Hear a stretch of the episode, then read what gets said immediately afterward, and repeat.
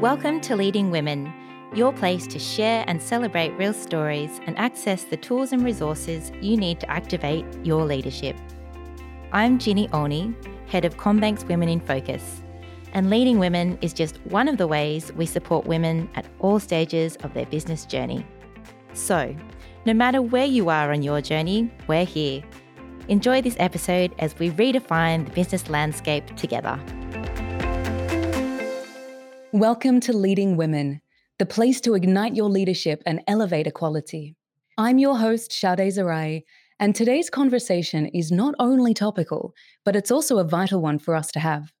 What a privilege to welcome our guest, a remarkable woman who has elevated our awareness across the arts and environment to offer us all the opportunity to contribute. Anna Marsden, Managing Director of the Great Barrier Reef Foundation, shares her impactful career with the for purpose sector.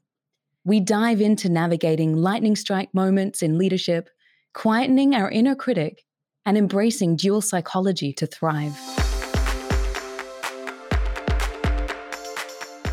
Thanks so much for joining us from Queensland on Leading Women, Anna. Hi, how are you going? really, really well. Can't wait to dive right in and hear all about your story. So, Anna, oh no, and diving is appropriate. Sorry, you've got to do the dive in joke when you talk to someone from the reef. so, Anna, can you share with us and help us dive into the story of your incredible leadership journey? Look, absolutely. And I should say at the start, I just like I still can't believe that I'm in this forum with you know women in leadership because I still feel like the leadership journey never never starts and never ends. It's this it's this thing. But oh gosh, you look back on a career and you start to identify points. I have had a remarkable time, but I started off very much in my first love's always been the arts. Um, when I was leaving high school, the dream was to be on the stage. And my father, who was a bank manager, I think in the end, what he basically said was just because you have the, you know, the you think you've got the talent, don't confuse that with just confidence to get up on a stage. And but he did point out that I was very bossy. So I chose to look at arts management, which was about that time in Australia in the sort of early 90s, it was still an emergence of not, I don't mean that there weren't professional people working in the cultural sector, but it wasn't really seen, it was seen as a sector, not an industry. So there wasn't a the business acumen that you see now in running these large cultural institutions. So I started off doing that, thinking I would run a theatre company, found myself post university working in art galleries for about 14 years. And that was remarkable, took me around the world and really unlocked a passion for connecting great brands and great work and great people with the public, but also fundraising, asking for money, seeking investment, enabling these people to be brilliant. So I did 14 great years in the visual arts, then worked a little stint in corporate um, communications and consultancy, which I think everybody in this world does a little moment in consultancy. It wasn't it wasn't the best skin for me, but it was still amazingly valuable from a skills um, training exercise. And then I found myself being the CEO of the Queensland Ballet. I did that for seven years, and now I'm the managing director of the Great Barrier Reef Foundation. At the time when the world is watching what we do to save this irreplaceable treasure. And I love how you started and said that leadership, it really doesn't have a start and an end. It's an ongoing journey. And you've had a remarkable journey through leadership. Uh, you know, starting early when your father identified a core quality that you had. I mean, he called it bossy, but we call it being assertive and having those leadership strengths within you. So, Anna, many of the women that we're interviewing are thriving in male dominated industries and environments, but that's not the case for you. Not that you're not thriving, but you're actually thriving in the generally women majority areas of the for purpose sector, the arts, and now environmental awareness and protection. How have you seen women activating leadership in these spaces? Well, you're absolutely right. I think, I mean, I'm not to say that I haven't had significant male role models and leaders. And I will say that even in the in the environmental, the NGO space, there are women everywhere and, and the activation is powerful. I will still say at the very, very top table, I sit in a lot of rooms as the only woman. Um, and that's something that you know you don't you don't you don't focus on it too much, but you are aware of it. So that's something we have to change. We have to elevate up.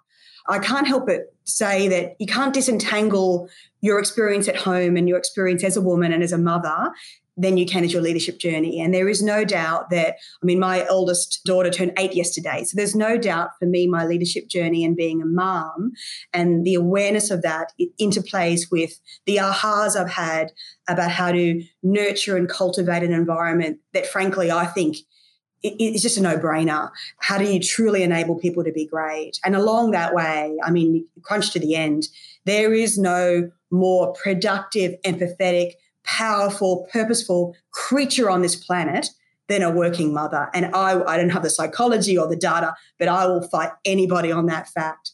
But I think what's really interesting, there's two moments that I think are quite tentpole moments for me. One was probably about 15 years ago, I was in a, a, women's lunch and there were amazing guest speakers who really were the, the heroes and, and broke so many glass ceilings in Australia. But they said something in that lunch, which was women, once you start, once you have a child, you pretty much stop climbing the ladder, you stop progressing up. And it's so interesting. 15 years ago, how I received that information was, well, I better get climbing, you know, because I'm going to have kids soon. So that's how I took it. It spurred me on to just focus on climbing the ladder rather than, you know, before I even think about thought about children. And that phrasing or that headspace or fact came back to me when I had my first child, sort of eight years on, where I went, why? What a crazy idea that you stop growing, developing once you've got the kids, once you have to get up in the middle of the day because you get a call from school that someone's throwing up, all of that kind of thing. That coupled with the fact that I've only ever been a mother while being a CEO. And there is a, an extreme privilege that comes with that because I don't have to get up and declare to anybody, oh, I've had a call from school. Can I please leave? Or my kid is sick. Can I please work from home? I just send an email saying I'm working from home. And that is a privilege that I t- t- take for granted. And there's a lot of people in organizations that don't have that. Even, you know, I like to think that now for so many years, I've been really striving to walk the walk and talk the talk about work life balance and the fact that in the end you work the hours that work for you and you do the work and you be present when you can but sometimes home calls you know different different duties you know require you to be there but even 2 weeks ago one of my two ICs who's got a 2 year old she phoned me up in the holidays just to check that as she was rejuggling the days that her nanny was going to work, is it okay that she could move her day off from Wednesday to Thursday? And of course, I went, course, why are you ringing me? And she went, just had to check it. So even though I, I like to think that we're cultivating this, the thing that I can't change is that little voice that you cannot quieten to go, Am I getting an A at home? And am I getting an A in here? Is it okay? Are people saying she's not doing enough? So I think that's that is still going to be the challenge. And I say to the women who are listening, you've got to quieten that voice because no one, everyone else is doing their job. They're not thinking about that. And of course, this voice that we have in our heads, it really is a tendency for all women, from young women across all life stages. Oh, absolutely. I can't remember ever not having the voice in my head. I think it's women's leadership guilt. And she gets stronger and louder at certain times. And you certainly have to find a way to make peace with this friend in your in your head. But she she is there. And I think Unfortunately, she can hold you back at critical times. Um, but it is guilt. There's no other word for it. She she puts this self doubt and she makes you think that you're not good enough. And we all carry it. I think mothers carry it differently to carers, to and you hear it differently as as young women as you do to women in later life stages. It's just something that us as female animals have got to make peace with, and somehow we, have got to fall in love with it and, and use it. Anna, you're a change maker in the for purpose sector, also known as not for profit. But never before have the words for purpose been so meaningful in the context of our business and our professional world. Can you tell us a little bit more around your insights into people generally being more aware and focused on their purpose? Well, I, I absolutely think 2020 was the, the shake up year. You know, particularly in Australia, we started the year with bushfires, we crept into COVID, you know the world didn't stop the challenges didn't stop but people did have a disruption. They were they had to confront the fragility of life. They had to confront that as animals we want to embrace connection and community and, and this social distance. You know i still don't think we are completely aware of how much this being constantly told distance distance distance into our head goes against our psyche. And, and there's there's an isolation piece that comes out of that. What it has done is make people realize I have one life, I have one community. How do I be be purposeful, make it count? We certainly saw this with the kinds of feedback and, and dialogue we got from the general public to the plight of the reef next year as people were able to quieten and consider different things. You know, all of our social media um, followers just increased. We got donations from around the world. People were, having a reckoning and a, a resettlement. And I also saw a lot of people who either were stood down or given the opportunity to shift their, their work style to actually think, is this what I want to keep doing? So I, I do think we're in a little bit of a transition where people are trying to find a more purposeful life and a more purposeful vocation. And not everybody gets to work in a, in a Great Barrier Reef Foundation. Not everybody actually gets to work right in the coalface of purpose work. That doesn't mean you can't have a purposeful life. What I love about being purpose driven is that you do need to understand the why and you have to listen to both your head and heart. And I also really believe you've got to have a thin skin. There are many ways that you, as a person, as an individual, as a worker, can lean in and be part of the solution and be able to look at your children and have them look at you when you're 90 and be able to say, I did my part. And I think that's what we're all working out at the moment. And it's it's beautiful because the world, the planet, she needs us. She needs us to be good citizens. And that's just not a phrase. She needs us to lean into this and quite simply be a little bit better. Now, Anna, you talk of lightning strike moments in leadership, which we all at Leading Women love. Can you share the story of the succession of your lightning strike moments and the gratitude that you had for them? And of course, how you managed that challenge that totally blindsided you in 2018. Absolutely. And look, I should say I stole the lightning strike concept from Idina Menzel when someone talked to her about what's it like being Elsa. And she went, Wow, I've had two lightning strike moments in my career with, with the Wicked and then Elsa. And I went, Oh, yeah. Well, you do. You find yourself in a place where it just clicks and you happen to be sitting there at the, the time and you can't help but go, Someone else could be in this chair, but it happened to me. So step up and be it. I, look, I've had three moments of, of extreme I won't say luck anymore. I would say gratitude and just opportunity. Um, because I do, as I get older, you start to realize, you know, luck just feels a bit too random, and, and I think I think that's appropriate. So the first one was when my second post in the visual arts. I was working at the Queensland Art Gallery. I was quite a young member of the leadership team, but collectively we helped um, achieve a second site, being the Gallery of Modern Art. And as a young, I was in my twenties. It was just a remarkable moment of the cultural awakening of Brisbane, which is my hometown, and to be in the middle of that, doing the fundraising, the sponsorship, the events, and all of that, it was just, it was just, it was a dream. It was a pinch me moment. It also was a moment where I just all I did was work, and so you look back on it and realize that yeah, there was not a lot of work life balance back then, but that was what the twenties were for. My second lightning strike moment was at the Queensland Ballet which again, and not to take anything away from this remarkable organization and the heritage of it, when I walked into there as the CEO, it was an undiscovered treasure. It was playing to decreasing audiences. It certainly wasn't rated as one of the, the cultural moments of Queensland.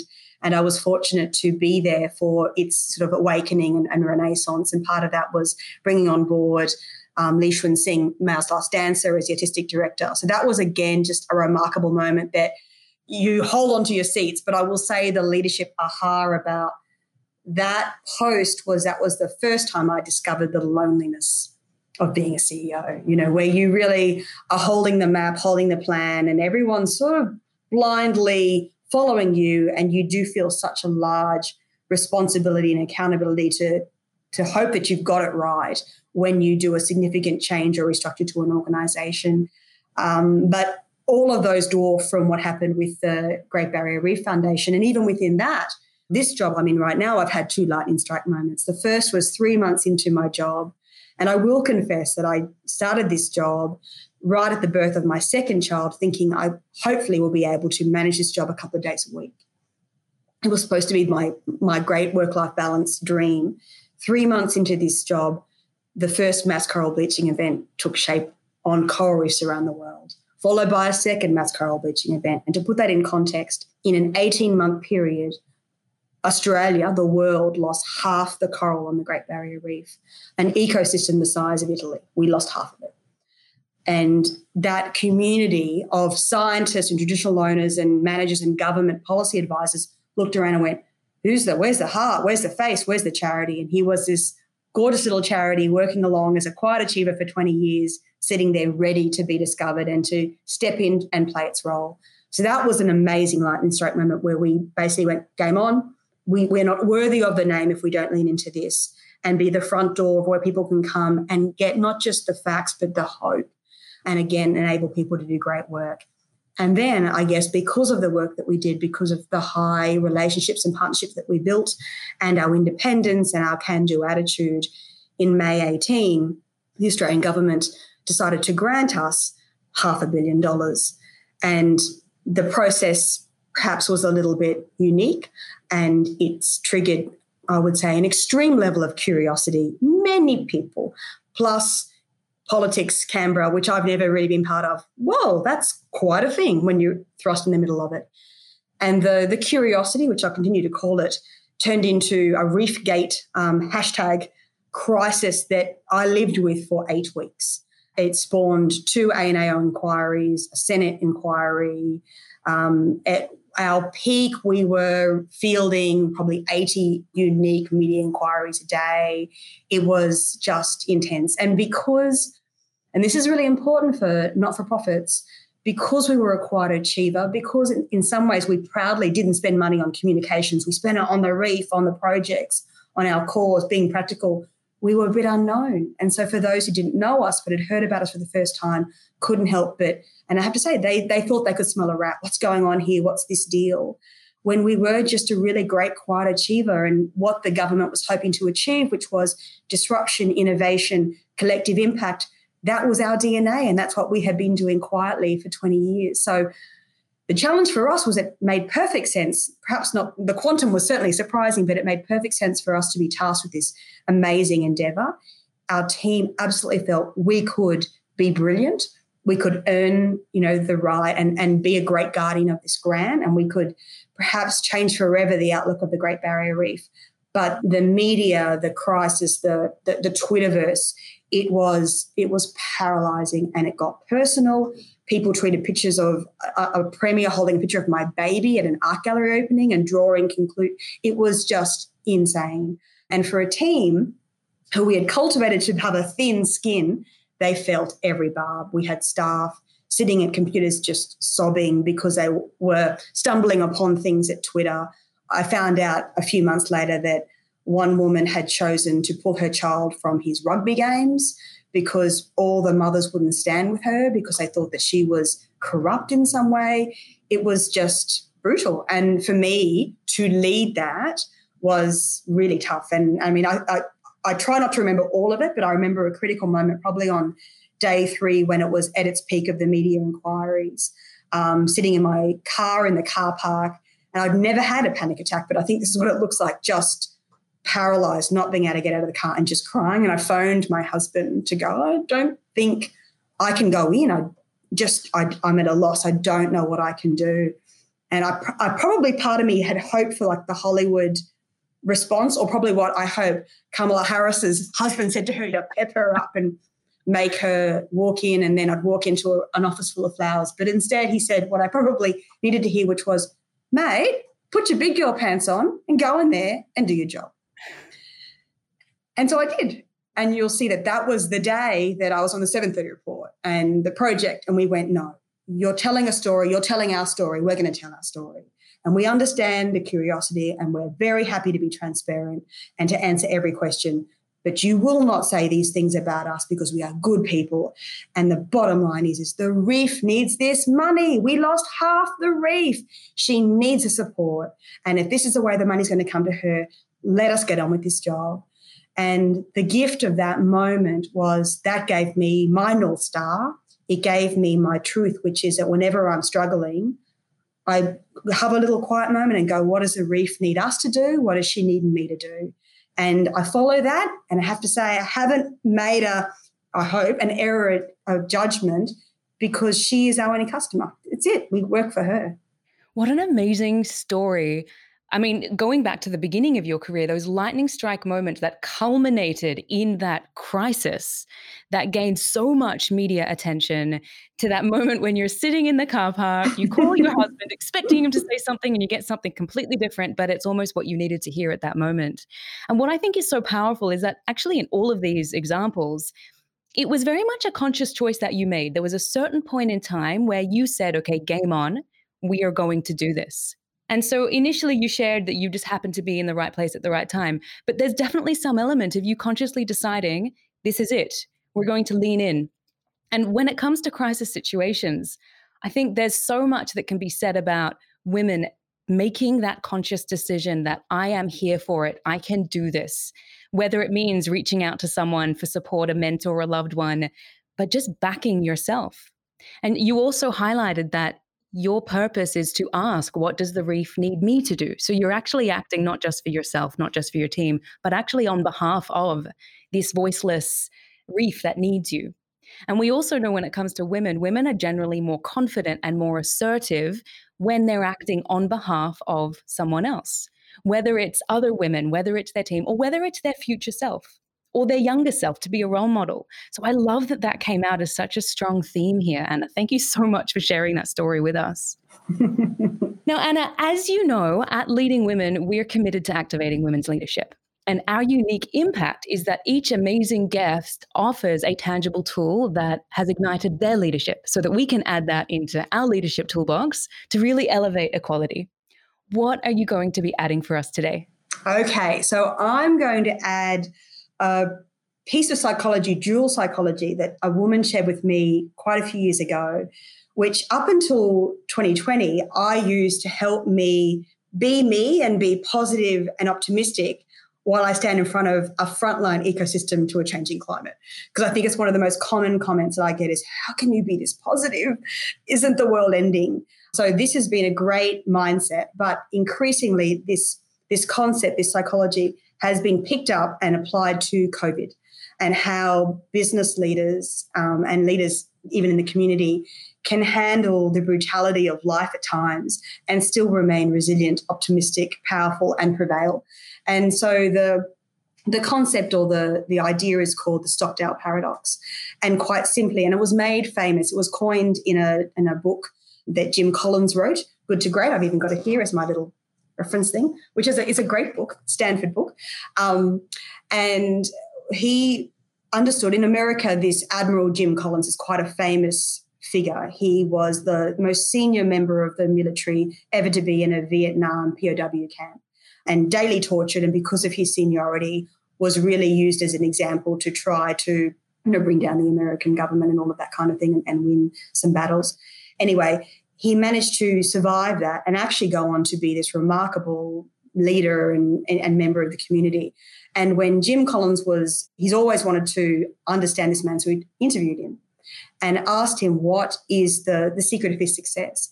And he had this great phrasing about the fact that while he could accept the raw brutality and the reality of the circumstance he was in, he still never lost determination that he would prevail, he would survive, and he would get home. And when Jim was interviewing, he said, And who didn't make it? And so what the Admiral said was the optimists, because they kept on saying, We'll be out at Easter and then not. We'll be out at Christmas and not. And so for them, it basically just wore down their spirits. The optimists didn't survive.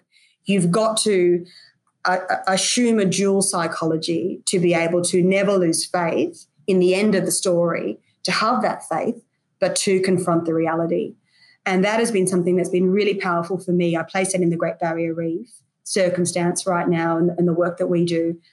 The scientists who inform us, we know the modeling is 30 years to live. That's as blunt as it is 30 years to live, not just the Great Barrier Reef, coral reefs on this planet, which when you play that out, that's not just a loss of uh, a phenomenal destination on everyone's bucket list and an icon to Australia, you know, that's home for fish. That's a food source, it's survival. That, that is a hell of an ecosystem to fall. But what I say is that's if you do nothing. That's if you go home and put a doona over your head. And who walks into a doctor's office and says you've got 30 years to live, but you can get a diet, stop smoking, do this, do this, and go home? No, I won't do any of that. I'll just sit still for 30 years and wait. And so this is it. We will prevail because we will get the right combination of great brands from around the world to work this and we will leave nothing in the tank. And so that's my drive is that Team Australia will prevail. We will get there at the end. But I don't lose sight of the fact that we will have dark days. At the moment, every time they announce a new tropical cyclone in far north Queensland, and we're in the season right now, we think, great, sorry, Cairns, but that's cooling down the reef. It means we avoid a coral bleaching event. So this is the kind of world that we're in. Raw brutality, but you know what? We're going to get there. And the saving of this Great Barrier Reef is going to be part of the Australian legacy and story moving forward. So, Anna, when you put it in a 30 year context, it really puts in place a timeline for your one and only customer, for her, the reef. What is the next horizon so that we don't just sit back for the next 30 years? Well, the good news is we're not. We're absolutely not. And I think in the last two years, what we've been able to do is assemble the best and the brightest, the Team Australia approach. And all I can see down the runway in the next five years is great announcements. This is proving and this is good, and we've got a cure here, and this is making a difference. So there's good news coming. You know, put that up there. Extra, extra. Good news coming. That doesn't mean we won't have dark days. But I think when we talk about collective impact, one of the big ahas and oversights of all of us is to truly understand the role and the, the necessity of this biocultural stewardship of the Great Barrier Reef and its protection. And that can only be done with deep, authentic relationships with First Nations people. There are 72 different traditional owner communities that have some guardianship and have had guardianship over the Great Barrier Reef in memoriam. They have been managing, protecting, loving, living with this ecosystem forever. And we've come in and, you know, overscienced it and done all this sort of stuff they are the solution. And I'm so proud that through the investment from the Australian government, we've been able to put a significant amount of money aside to realise the aspirations of First Nations people. And that's being led by a remarkable team in the foundation, all women, our traditional owner protection team. And just the work that's coming out of that, the deep thought, it gives me goosebumps. And it, it's, I'm learning so much about it. And I love to walk into those rooms and be able to be a kid again and say, Tell me, am I doing this right? And we're all learning together. But I have to say, of everything that I've done in my life, and a few of the executives shared this with me, this is the work that we think we'll be most proud of, is how we work together with First Nations communities to protect a, a special part of Australia. What a powerful message to end on. Anna, thank you so much for such an insightful, energetic, passionate, conversation full of your pivotal moments in your career, insights for women to apply directly in their careers around finding purpose and using challenge to really spur them on. I can't thank you enough for joining us. This means a lot to me personally, and any chance to tell the story of what Australians are doing to save this treasure, I'll always take it. So thank you. What an impactful conversation especially the context of 30 years, not just for our reef, but all reefs on the planet, mostly because this has to be resolved in our lifetime. It's not a pay it forward. Looking forward to you joining us next episode. Until then, share this episode with the women leaders you know, and let's activate leadership together. Thanks for listening to Leading Women, where we can all activate leadership and redefine the business landscape. So now it's over to you. Access the links, tips, and tools discussed in this episode at womeninfocus.com.au. Subscribe to Leading Women so you don't miss an episode. Leave a review, spread the word, and let's commit to keeping the conversation going at hashtag leadingwomenaus.